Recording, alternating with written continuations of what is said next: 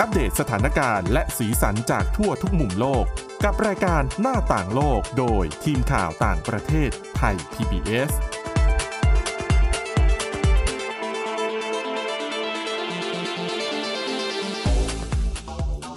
สวัสดีค่ะ คุณผู้ฟังกลับเข้าสู่รายการหน้าต่างโลกกันอีกครั้งนะคะ รายการของเราก็นำเสนอเรื่องราวข่าวสารบทความที่น่าสนใจนะคะ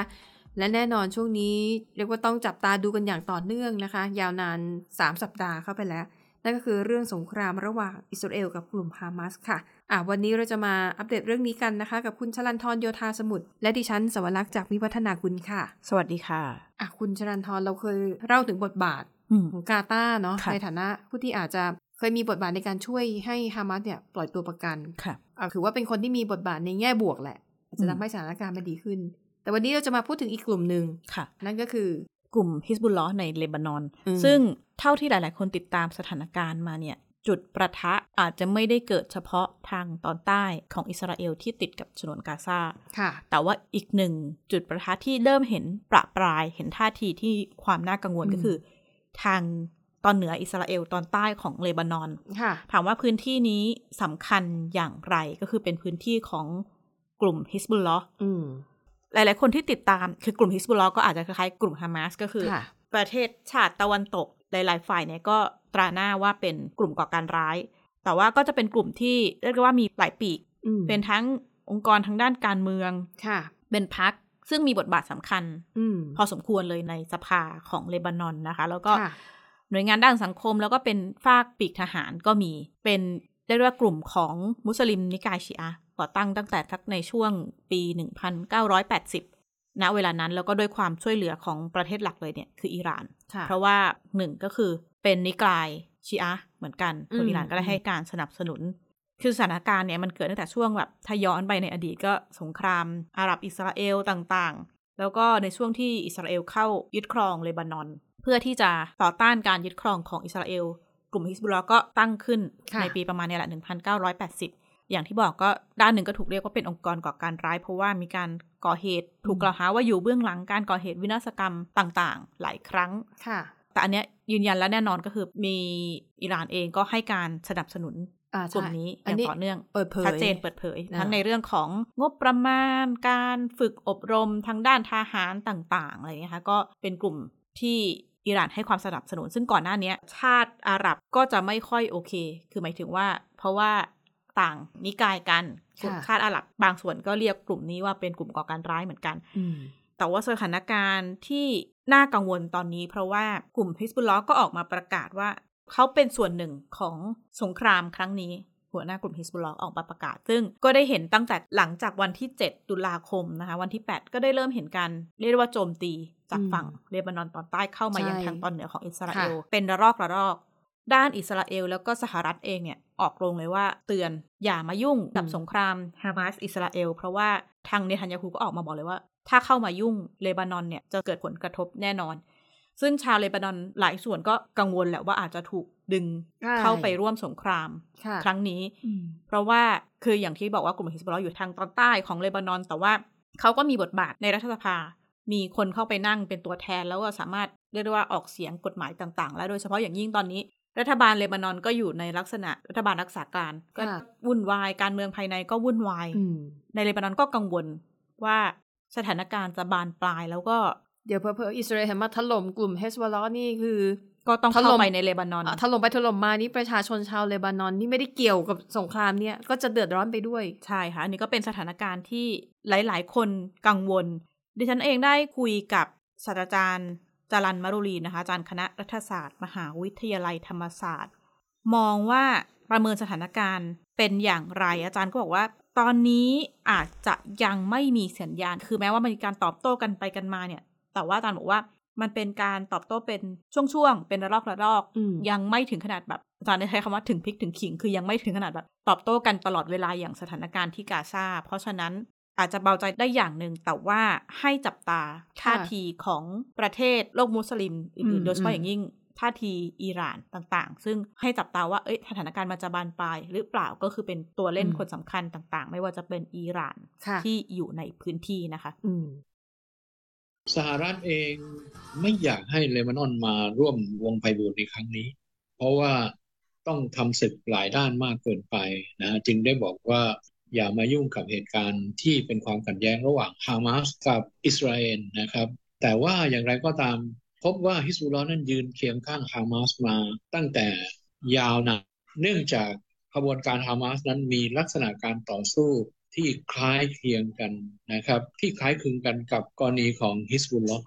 ดังนั้นอิหร่านจึงให้การสนับสนุนตั้งแต่ต้นนะครับนั้นเราจะเห็นได้ว่าในประเทศอิหร่านนั้นจะมีสำนักงานของฮามาสมาตั้งแต่ต้นๆเลยนะครับ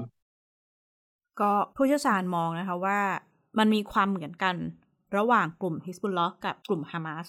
ก็คือทั้งสองกลุ่มเนี่ยเป็น อืม เรียกได้ว่าไม่ใช่รัฐ กลุ่มติดอาวุธกลุ่มที่มีกองกำลังทางทหารที่ ค่ะ ไม่ใช่รัฐ อืม กลุ่มฮิสบุลลอห์เนี่ยประกาศมาตลอดว่าสนับสนุนฮามาสเพราะว่าหนึ่งในเป้าหมายของกลุ่มฮิสบุลลอห์ก็คือ ป้องกันการเข้ามายึดครองดินแดน อืม โดยอิสราเอลเนี่ยก็เป็นเป้าหมายของกลุ่มฮิสบุลลอห์ ค่ะ ก็จึงไม่แปลกที่เห็นท่าทีของกลุ่มฮิสบุลลอห์เข้ามาในครั้งนี้ แต่ว่าอย่างที่บอกอีกด้านหนึ่งก็คือกลุ่มฮิสบุลลอห์เนี่ยมีศักยภาพในเรื่องของทหารการการทหารที่บางคนก็บอกว่าเหนือกว่ากองทัพเลบานอนซะด้วยซ้ำไป นี่ไงคุณชลันทรเอาประเด็นเนี้ยน่าสนใจ คือหลายคนอาจจะสงสัยว่า เอ๊ะเดี๋ยวก่อนนะอ่ะทั้งฮามาสก็บอกเองว่าเป็นแค่กองกำลังเป็นกลุ่มติดอาวุธ โอ้โหแล้วทำไมมีตำรวจมีขีปนาวุธ ยิงโจมตีอิสราเอลขนาดไอออนโดมเนี่ยสกัดไว้ได้ไม่หมดเนี่ย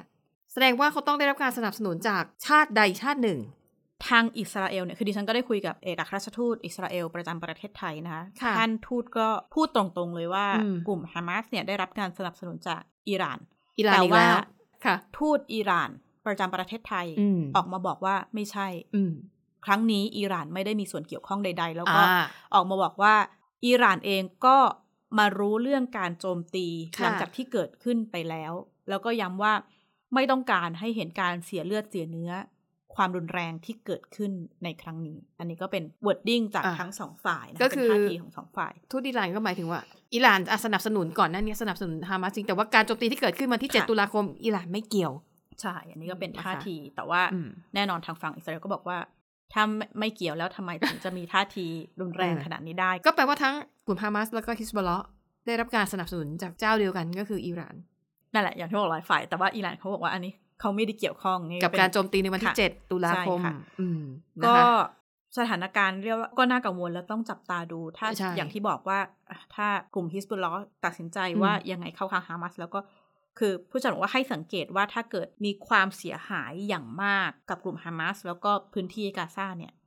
อันเนี้ยจะเป็นตัวตัดสินสำคัญว่าอิหร่านเองจะจะเข้ามาเล่นในเกมนี้หรือเปล่า ซึ่งถ้าเกิดสถานการณ์เช่นนั้นความกลับมาร้อนระอุของสถานการณ์พื้นที่ตะวันออกกลาง ก็จะยิ่งน่ากังวลมากขึ้นนะคะ มีอีกจุดหนึ่งคุณชลันทรอันนี้ก็คือ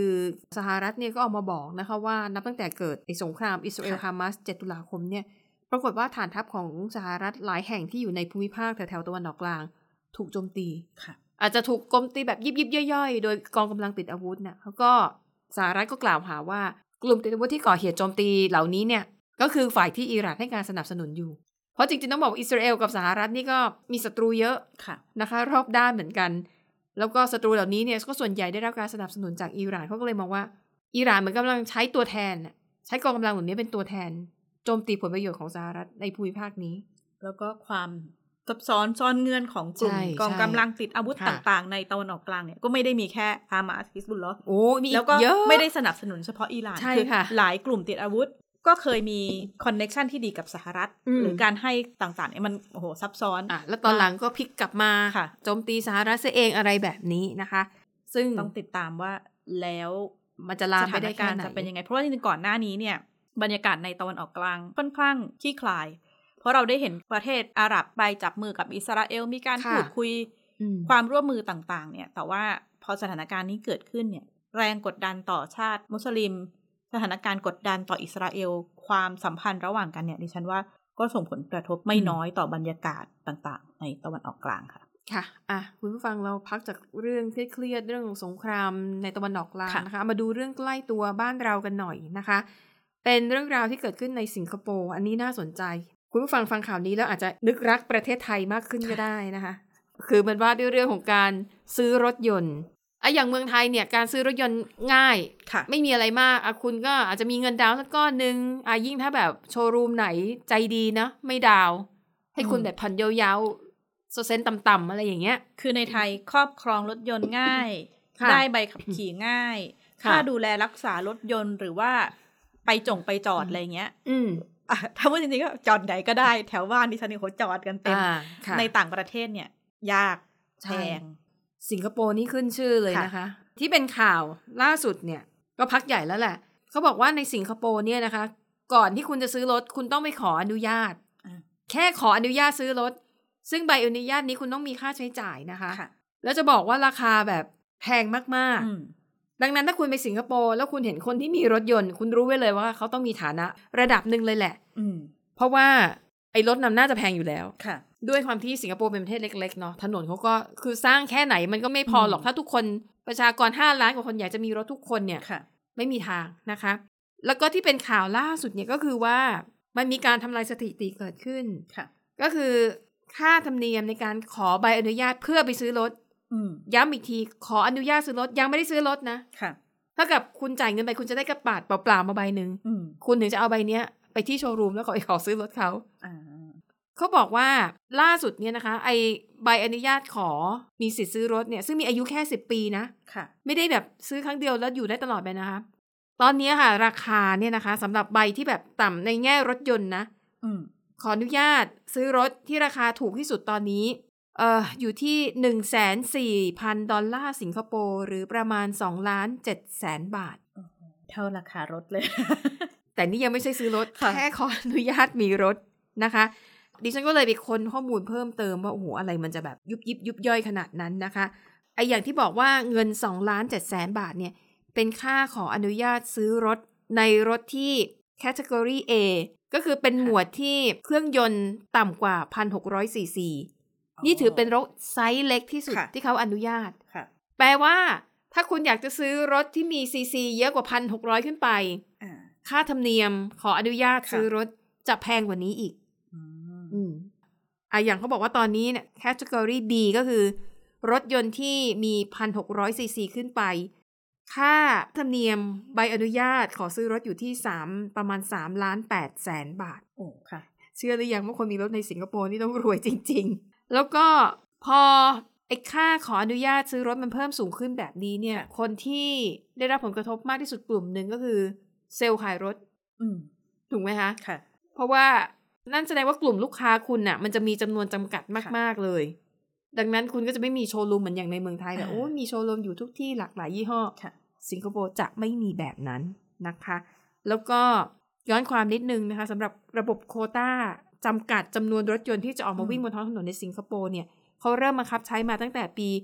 1990 ค่ะ เหตุผลหลักๆ ก็คือ ต้องการให้มีรถยนต์บนท้องถนนเนี่ยน้อยที่สุด ค่ะ เท่าที่จะเป็นไปได้ แล้วก็ลดเรื่องของมลพิษด้วยนะคะ แต่ถ้าคุณเคยไปสิงคโปร์ คุณชลันทรก็ต้องเคยไปดิฉันก็เคยไป เดินทางง่ายมาก ง่าย แล้วก็ คือ ไม่มีรถเนี่ยสะดวกสุดแล้ว มีรถเนี่ย ใช่ ภาระแท้ๆนะคะ เพราะว่าคืออย่างบ้านเราสายรถไฟฟ้ารถไฟอะไรอย่างเงี้ย ค่ะ มันจะอยู่เส้นถนนใหญ่ ๆ แล้ว อืม เหมือนว่าอ่ะคุณลงอะคุณจะต้องเดินเข้าบ้านเข้าอะไรเงี้ย มันก็ต้อง แต่ ไปต่อวินต่อรถสองแถวมันมีค่าใช้จ่าย ใช่ เพิ่ม แต่ในสิงคโปร์เนี่ยเรียกได้ว่าทุกทางข้ามทุกสี่แยกอะไรเงี้ยเนาะสมมติว่าสี่แยก ค่ะ หนึ่งไปสี่แยกสองเนี่ย ค่ะ คุณสามารถแบบรถไฟใต้ดินไปอีกสเตชันหนึ่งนู่นนั่นนี่ แล้วก็ อืม ค่าใช้จ่ายสำหรับเดินทางรถใต้ดินก็ไม่ได้แพงมาก ใช่ หนัก นะคะ ดิฉันเคยไปทำข่าวเกี่ยวกับเรื่องนี้แหละ เรื่องการก่อสร้างที่อยู่อาศัยของเขา ค่ะ เนี่ย คือเวลาสิงคโปร์เขาจะวางแผนสร้างสมมุติว่าจะสร้างแบบเป็นแฟลตเป็น H HBD ก็คือเป็นแฟลตของเขาอ่ะเป็นการเคหะของเขาแต่เขารู้กับเราเยอะนะคะ เขาจะวางแผนทุกฝ่ายเลยนะ อืม มาวางแผนกับฝ่ายที่สร้างรถไฟฟ้า วางแผนกับฝ่ายที่ทำถนน ค่ะ ไฟฟ้าอะไรทุกอย่าง แล้วเขาจะออกแบบพอสร้างตัวอาคารที่อยู่อาศัยขึ้นมา เขาจะสร้างทางเดินจากรถไฟฟ้า เข้าตรงไปที่อาคารที่พักอาศัยเลย อืม แต่ก็ต้องบอกว่ามันทำให้คนเดินเยอะขึ้น คือหมายถึงว่า สภาพบรรยากาศในเมือง มันน่า ขอะ เดิน เหมาะที่จะเดิน แม้จะอยู่ในประเทศเขตร้อนเหมือนบ้าน ค่ะ เรา แต่ว่าต้นไม้อะไรเขาเยอะแล้วก็เดินอ่ะมีเหงื่อแหละ แต่มันไม่ได้โหดร้ายเท่าเดินในกรุงเทพเนาะ ใช่เพราะว่าอย่างต้นไม้ใหญ่ๆ ที่ปกติถ้าเราอยู่ ค่ะ เมืองไทย เราจะเห็นต้นไม้แบบขนาดสามคนโอบเนี่ย เราจะเห็นได้ ในสวน เฉพาะในป่า อ่าในป่า ลึก ใส ๆ ว เท่านั้น อะไร ต้องไปเขา ค่ะ ใหญ่ แต่คุณผู้ฟังที่สิงคโปร์มันอยู่กลางเมือง อืม มันอยู่กลางถนน ดิฉันจะทึ่งมากโดยเฉพาะยิ่งถ้าเป็นมหาวิทยาลัยนะคะ ค่ะ จะเห็นพวกเฟิร์นค่าหลวงอะ อ่า ที่แบบถ้ามันจะใหญ่ขนาดเนี้ยมันต้องอยู่ในป่าดิบอะแต่ว่าดิฉันเห็นมันคือมันอยู่กลางเมืองกลางมหาวิทยาลัย แต่ว่าเขาดูแลต้นไม้ให้ความสำคัญกับต้นไม้มาก แล้วก็มลพิษเลยคือไปถึงแล้วรู้สึกหายใจสบาย แม้จะแบบร้อนแต่ว่ามันไม่ได้มี ๆ ใช่ มลพิษเยอะเท่าบ้าน ยก เรา เว้นช่วงที่ ยกเว้นช่วงที่ มีไฟ ข้ ป่า มา จาก ค่ะ เออจากอินโดนีเซียอะไรแบบเนี้ยนะคะ อ่า แล้วก็อ่ะอย่างว่าเราลงไปที่สิงคโปร์ถึงสนามบินคาคีเนี่ยมันก็ ค่ะ แบบอ่ะลากกระเป๋าขึ้นอะไรอย่างเงี้ยคือมัน มัน ไม่ได้ สะด ลำ วก บากใช่มีลิฟต์มีอะไรคือเราก็แบบไม่ได้เทอะทะอะไรมาก คือมันมีทางเลือกอะค่ะ ค่ะ คืออ่ะเราไม่ขับรถก็ได้ แต่ว่าคุณจะเดินไปจุดไหนอะมันก็จะมีสถานีรถไฟใต้ อืม ดินแล้ว มันเชื่อมโยงทุกจุด แต่เอาแหละ คือสิงคโปร์เป็นประเทศเล็กไง ใช่ เขาก็จะสามารถสร้างให้แบบมันครอบคลุมแบบ ค่ะ แทบทุกพื้นที่ ดิฉันจะบอกนะ ถ้าคุณมีรถเนี่ยพาละเพราะว่าอ่ะอย่างสมมติเราอยู่กรุงเทพใช่ไหม ค่ะ อ่ะเดี๋ยวรอเพื่อนมารับ อ่า คุณจะยืนตรงไหนของถนนก็ได้ อ่า บางทีขาวแดงคุณก็ไม่สนเราก็ไม่ก็แป๊บเดียว ค่ะ รถจะจอดตรงไหนก็ได้ อืม แต่สิงคโปร์ไม่ได้เด็ดขาดเลยนะคะดิฉันเคยนั่งแท็กซี่ แล้วก็บอกว่าไอ้ยเนี่ยจุดเนี้ยเราจะลงไปทำข่าว จอดเลยจอดเลยบอกแท็ก ซี่นะ จอดเลยจอดเลยเนี่ย ค่ะ เราอยู่ตรงเนี้ยเดี๋ยวเราเดินไปเที่ยวให้ตายแท็กซี่ก็ไม่จอดนะคะดิฉันก็ถามว่า เรียนว่าค่าปรับแรง ทำไมคุณไม่จอดล่ะแล้วคุณมาจอดตรงเนี้ยเราเดินไกลนะ เราแบกอุปกรณ์อะไรอย่างเงี้ยเขาบอกไม่ได้มันมีกล้องอยู่ทุกที่ ถ้าผมจอดอะผมเสียค่าปรับ ค่าปรับแพงมาก ใช่ เผลอ ใช่ ๆถูกยึดใบขับขี่เนี่ย เป็นเรื่องแบบร้ายแรงมาก ค่ะ ดังนั้นให้ตายยังไงเนี่ย ไม่มีทางที่คนขับรถในสิงคโปร์จะจอด ไม่เป็นที่ไม่เป็นทาง อืม นะคะ แล้วดิฉันว่าคืนนี้ดิฉันไม่เคยไปขับรถที่สิงคโปร์แต่กำลังเดาว่า อืม ค่าจอดรถค่าอะไรเงี้ย น่าจะแพงไม่น้อย อืม เพราะถ้าเทียบกับอย่างญี่ปุ่นเองก็ตามที่มีระบบรถไฟที่แบบครอบคลุมเนี่ย ค่ะ พอดีได้มีโอกาสไปเที่ยวแล้วก็แบบเช่ารถโอ้โห แพง แพงมาก ค่าจอดรถเหรอคะ ค่าจอดรถค่าเช่ารถต่าง อืม ๆ สมมติว่าเราเช่ารถแปดที่นั่งเนี้ยค่ะ ต่อวันเนี่ยหกพันเจ็ดพันบาท หมายถึงคุณขับอยู่ในเมืองหรือคุณขับไปต่างจังหวัด ไปต่าด้งย จังหวัดด้วยได้ แต่ว่าแบบเนี่ยอันนี้คือค่าเช่ารถ แล้วถ้ายิ่งขยายไประดับรถใหญ่ๆเนี่ย ค่ะ ก็หลักหมื่น อืม ซึ่งแบบถ้าอยู่ไทยเนี่ย คุณมีสักสองสามพันเนี่ย คุณก็โอ้ ใช่ไหม เช่ารถได้แล้วคือ มีคนขับให้อีกต่างหากนะ อยู่ในไทยเนี่ยครอบครองรถง่ายค่ะภาสงภาษีอะไรเงี้ย ค่ะ ไม่ค่อยเยอะแต่ว่า อืม มันก็ทำให้เกิดปัญหาแหละว่าอ่ะรถเต็มถนนมลพิษเยอะ คนก็เลือกใช้รถมากกว่าที่จะไปใช้ ค่ะ ระบบขนส่งสาธารณะ เพราะว่าขนส่งสาธารณะไทยมันไม่เอื้อ ไม่ ง อื้ ง อ เนาะ ใช่ คือหมายถึงว่า ใช่ ต่างประเทศมาก็งงว่าทำไมจะยูมีหลายบัตร คนไทยเองก็งงแต่ให้เดี๋ยวให้ดิฉันไป ค่ะ ขึ้นเนี่ยดิฉันก็ต้องแบบพกสักสองบัตรสามบัตรดิฉันก็งง อืม แล้วนะคะ คืออย่าง ค่ะ ต่างประเทศคือแบบเนี่ยใบเดียวเนี่ยคุณขึ้น ใช่ ได้รถบั จ ส บ รถทัวร์เรืออะไรก็คือแบบได้หมดเลย ปซื้อของในมินิมาร์ทยังได้เลย ใช่ นะคะอ่ะก็เอามาเล่าให้ฟังค่ะอ่ะ ทีนี้ไปดูรายละเอียดกันนิดนึงนะคะ ว่าอ่ะระบบการขอใบอนุญาต ค่ะ เพื่อซื้อรถเนี่ยมันทำยังไง อย่างที่บอกถ้าคุณโชคดีนะ เพราะว่ามันต้องใช้ระบบสุ่มต้องใช้ระบบประมูล อืม ด้วยนะคะ แต่ใบเนี้ยอย่างที่บอกมีอายุแค่สิปีเท่านั้น ดังนั้นพอถึง 10 ปีแล้วอะ่ะ คุณจะต่อก็ได้ แต่คุณก็ต้องจ่ายค่าธรรมเนียมเพิ่ม หรือคุณจะยกเลิกไม่เอาแล้วไม่ขับรถ ค่ะ แล้วก็ได้ อันนี้อันเดียวกับใบขับขี่ไหมคะ อ่ะมัน คนละส่วน ขับขี่นี่ก็ อีกส่วนหนึ่ง ค่ะ นะคะอ่ะแล้วก็ประเภทของรถที่จะขอเนี่ยเขาบอกว่ามีกำหนดอยู่ให้สี่ประเภท ค่ะ อันแรกคือเขาเรียกว่า category A ก็ อ่า คือเป็นรถที่มีซีซีต่ำกว่า 1,600ซีซี ค่ะ อันนี้ก็คือจะราคาถูกสุด อัพขึ้นมาอีกอันหนึงเป็น category B ก็คือรถที่มีซีซี1,600 ขึ้นไป อืม แล้วก็อันที่ 3 เนี่ยก็จะเป็นพวกรถโดยสาร รถขนส่ง ค่ะ รถบรรทุกรถที่ใช้เพื่อการพาณิชย์ อันที่เป็น category C แล้วก็อันถัดไปคือ D D นี่จะเป็นรถจักรยานยนต์นะคะ จักรยานยนต์ก็ต้องขอ ก็ต้องขอ ค่ะ แล้วก็อันสุดท้ายคือ category E ก็คือสำหรับรถที่เหลือทั้งหมดทุกอย่าง แต่ยก อ่า เว้นรถจักรยานยนต์จะไม่ได้อยู่ในข่ายนี้ ค่ะ นะคะ ก็คือทุกอย่างต้องจ่ายเงินถามว่าแล้วกระบวนการคัดเลือกยังไงหนึ่งเดือนเขาจะเปิดประมูลสองรอบ ก็คือวันจันทร์ที่หนึ่งและวันจันทร์ที่สามของเดือนนั้น วิธีการก็คืออคุณจะรู้อยู่แล้วว่าตอนนี้ราคามันเท่าไหร่ ค่ะ ราคาขอใบอนุญาตเนี่ยนะคุณก็ต้องบิดนะคุณต้องประมูลนะ อืม คุณก็พิมพ์ตัวเลขเงินของคุณเข้าไปนะคะ แล้วก็อ่ะ อืม ยกตัวอย่างสมมุติว่า รอบนี้ ค่ะ มีโควต้าอยู่สามที่ แต่มีคนประมูลเข้ามาห้าคน อืม คนที่ให้ราคาประมูลสูงสุดสองคนแรกจะได้ไปเลย อืม แต่ทีนี้ถ้าคนที่สามเนี่ย ถ้ามันเป็นราคาประมูล ถ้าคนที่สามกับคนที่สี่ราคาประมูลเท่ากัน ค่ะ ยื่นราคามาเท่ากัน ในรอบนั้นเขาจะให้สิทธิ์แค่สองคน อืม จะลำดับที่สามจะไม่ได้ลำดับที่สามก็คือรอบต่อไป ค่ะ ค่อยมาประมูล แล้วราคาไหนที่เขาจะยึดเป็นราคาค่าธรรมเนียมในรอบนั้นก็คือ จะเป็นราคาของผู้ชนะคนที่สามแต่จะบวกเพิ่มไปอีกหนึ่งเหรียญ อืม อืมนะคะ อย่างสมมติคนแรกเสนอมาร้อยหนึ่ง อืม ได้ไปเลย คนที่สองเสนอมาแปดสิบได้ไปเลย คนที่สามคนที่สี่ดันเสนอมาเจ็ดสิบเท่ากัน ค่ะ จะไม่มีใครได้ อ่า ในตำแหน่งที่สามแต่ว่าเขาจะเอาราคาของตำแหน่งที่สามก็คือเจ็ดสิบบวกหนึ่ง อืม ก็คือเป็น 71 เหรียญสำหรับค่าธรรมเนียมในรอบนั้น แต่ 70 เหรียญเนี่ยจะบอกว่าเป็นแค่ตัวเลขสมมุติ ค่ะ เพราะอย่างที่บอกตัวเนี้ยราคามันพุ่งไปแบบ2ล้าน8แล้วอะนะคะ มันก็เลยทำให้เกิดธุรกิจหนึ่งขายต่อ อืม ใบอนุญาตขอซื้อรถ ค่ะ นะคะ เพราะว่าถ้าคุณซื้อในนามส่วนบุคคล อืม คุณขายต่อได้ อ่า อย่างที่บอกอายุมัน 10 ปีใช่ไหม ค่ะ เกิดคุณชลันทรบอกว่า เอ๊ะเดี๋ยวฉันต้องมาอยู่เมืองนอกฉันไม่ได้ขับรถแล้ว แต่ว่าอายุของใบขออนุญาตมีรถเนี่ย มันเหลืออีก 8 ปี ถ้าคืนหลวงเนี่ย มันก็ดูแบบไม่ไม่ได้เงินไม่คุ้ม อื ฉันขายต่อดีกว่า ค่ะ คุณก็สามารถไปตั้งราคาประมูลและให้คนอื่นมาซื้อต่อจากคุณได้ อื มันสามารถเปลี่ยนเจ้าของได้ อืม แต่ถ้าเป็นการซื้อในนามนิติบุคคล ค่ะ บริษัทองค์กร อันนั้นจะไม่สามารถโอน อืม เปลี่ยนเจ้าของได้ อืม ก็ดูยากนะคะ จะจะมีรถในสิงคโปร์ดู วุ่นวาย แต่ก็เข้าใจแหละ เพ พอสมค ราะว่าประเทศเขาเล็กนิดเดียวถ้าเขาไม่ควบคุมนะเขาบอกว่าถ้าหากว่าสิงคโปร์ไม่มีการควบคุมแบบนี้ สิงคโปร์ก็อาจจะมีสภาพเหมือนกับเมืองหลวงของหลาย ๆ ประเทศในอาเซียน อย่างแบงกอกจาการ์ตา และฮานอย